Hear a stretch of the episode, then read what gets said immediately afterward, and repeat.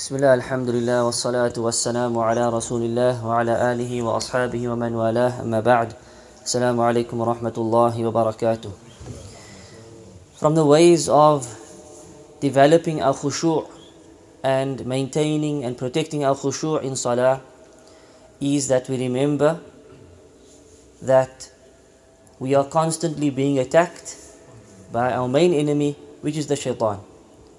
As Allah says, Inna shaytan lakum aduun fattakhidhuhu aduwa. That indeed the shaitan is an enemy of yours, so take and treat him like an enemy. So whenever we approach worship, whenever we try to do something good, shaitan will come and he will try and corrupt our worship. He will try to take as much from our worship as possible. So there are ways that we can protect ourselves. Firstly, before we begin praying, make sure the rows are correct. Make sure that our rows are straightened and the gaps have been closed. For the Prophet ﷺ, he mentions in a hadith that the shayateen they run through the rows.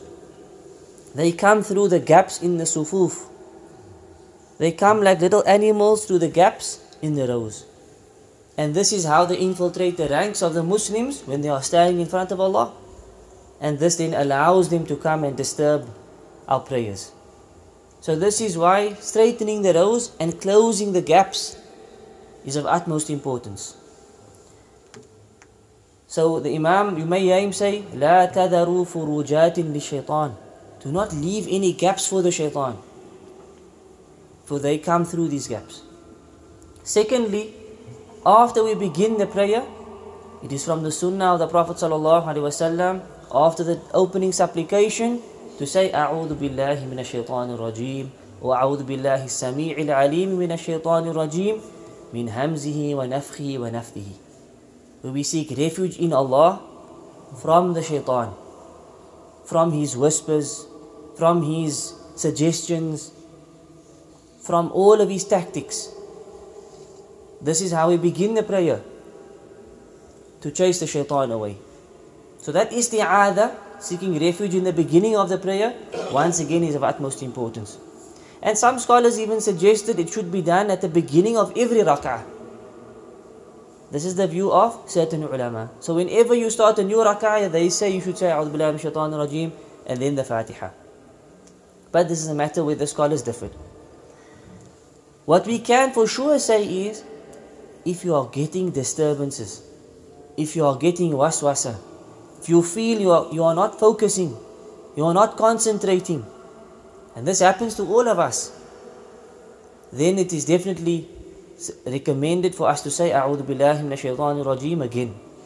In fact, a Sahabi complained to the Prophet about this distractions in the prayer. And the Prophet mentioned there is a specific devil, his name is Khinzab a specific shaitan by the name of Khinzab. Khinzab is the one who comes to you during the prayers and he whispers and he gives you all these distractions. So the Prophet said to this man, when you experience this, spit dryly over your left shoulder three times. So we can say, A'udhu billahi minash rajim, which is to chase the shaitan away, and then just to turn the head and spit dry spit without any spittle over the left shoulder.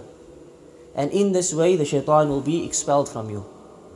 So these are ways that we protect our khushu' in the salah. We continue tomorrow بإذن الله تعالى وصلى الله على نبينا محمد وعلى آله وصحبه أجمعين السلام عليكم ورحمة الله وبركاته